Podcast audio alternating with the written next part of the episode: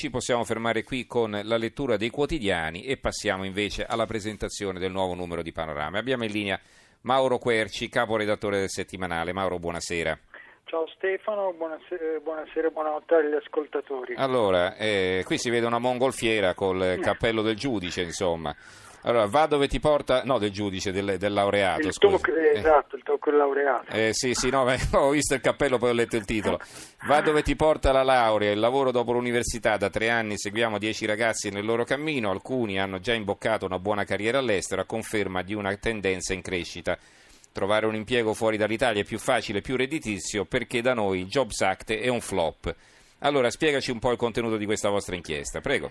Ma dunque, noi siamo partiti da un, dai dati sull'occupazione, gli ultimi dati sull'occupazione che, davano, che la davano in aumento ma con lavori precari. Allora cosa abbiamo fatto?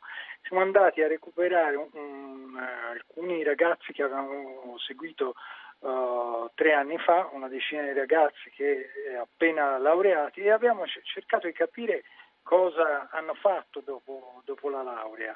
Eh, ovviamente eh, vite diverse, esperienze diverse, tutti diciamo con buone eh, con, buone, con, buoni studi, eh, buone frequenza di, in, buoni, in buoni atenei e eh, abbiamo visto che obiettivamente tutti sono impiegati oggi perché appunto hanno, studiato, hanno studiato bene, eh, ma alcuni di loro hanno dovuto eh, prendere e andare all'estero con molti, anche con molte soddisfazioni, diciamo il 30% di loro. E eh, altri sono in Italia più o meno fanno quello per cui hanno studiato, ma eh, con, eh, anche con eh, un dei casi in cui la, la, diciamo, quella che è la, la qualificazione dei, loro studi non corrisponde a quello che stanno facendo. È un po' la situazione che si, si, si, de, del, del, mercato diciamo, del lavoro de, de, in Italia di chi ha studiato, perché oh, il nostro è un mercato, mh, dicono gli eh, studi- gli studiosi del, del, settore che soffre un mismatch, cioè una, diciamo, una, una, un disassamento tra l'offerta e, la, ehm, eh, e quelle che sono le, eh, le, possibilità di impiego.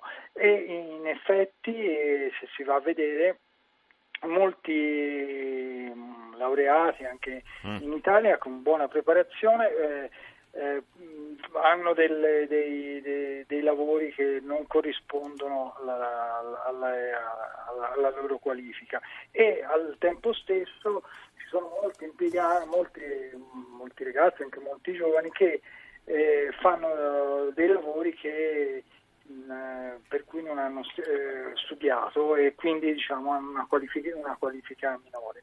È un, eh, diciamo, di quelle di quelle problematiche nel, nella, nella, formazione italiana che ci porta certo. in Europa diciamo, ancora uh, in, posti, in, diciamo, in, posizioni molto basse. Tra l'altro se ci fosse un, uno scambio quantomeno no, dei ragazzi italiani che vanno a fare esperienza all'estero, ragazzi stranieri che venissero sì. qui in Italia almeno no. Eh, Guarda, già, eh, in, un'altra, in un'altra parte di questa inchiesta abbiamo evidenziato i dati che dal 2006 ad oggi eh, dicono che oltre 5 milioni di laureati e di giovani sono andati eh, all'estero, sono, cioè un numero altissimo diciamo, per mm-hmm. la popolazione italiana. È una generazione trolley, la definirei, che in qualche modo insomma, eh, sarebbe utile diciamo, se andasse all'estero ma poi ritornasse. Certo, acquisisse un'esperienza no, che è sempre utile, eh, però...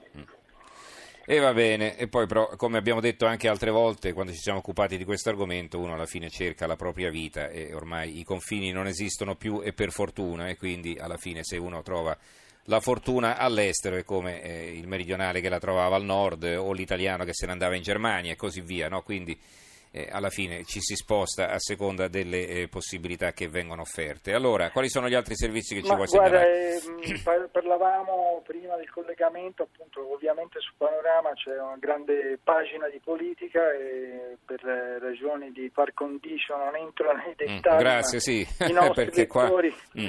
Comunque, beh, chiaro, eh, continuerete a occuparvene fino alle elezioni, ci mancherebbe esatto. altro. Mm-hmm. Eh, ma non, volevo sottolineare un altro articolo, un altro reportage che abbiamo fatto, sempre di carattere europeo, ma con dei risvolti anche italiani.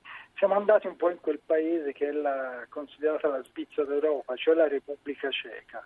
Repubblica Ceca che è 10 milioni di abit- eh, circa 10 milioni di abitanti, una crescita del 4-5% del PIL an- annuale e un'inflazione del 2,4%, cioè è un debito pubblico del 40%, cioè con tutti dei, dei dati quindi che noi in Italia ci, ci sogniamo.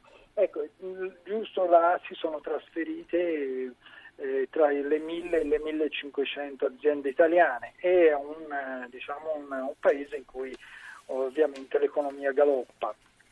Abbiamo mm-hmm. intervistato imprenditori, anche imprenditori molto importanti, c'è un, un, grosso imprenditore che per esempio sta aprendo una, addirittura una catena di farmacie anche qui da noi in Italia, scusate, eh, con un investimento di 50 milioni. Ed è un paese che comunque eh, molte luci ma anche alcune ombre, insomma diciamo che è uno di quei paesi che per esempio nel eh, sta, non sta eh, rispondendo al, al, al, dettato europeo di, della ripartizione dei migranti. Diciamo, uh-huh.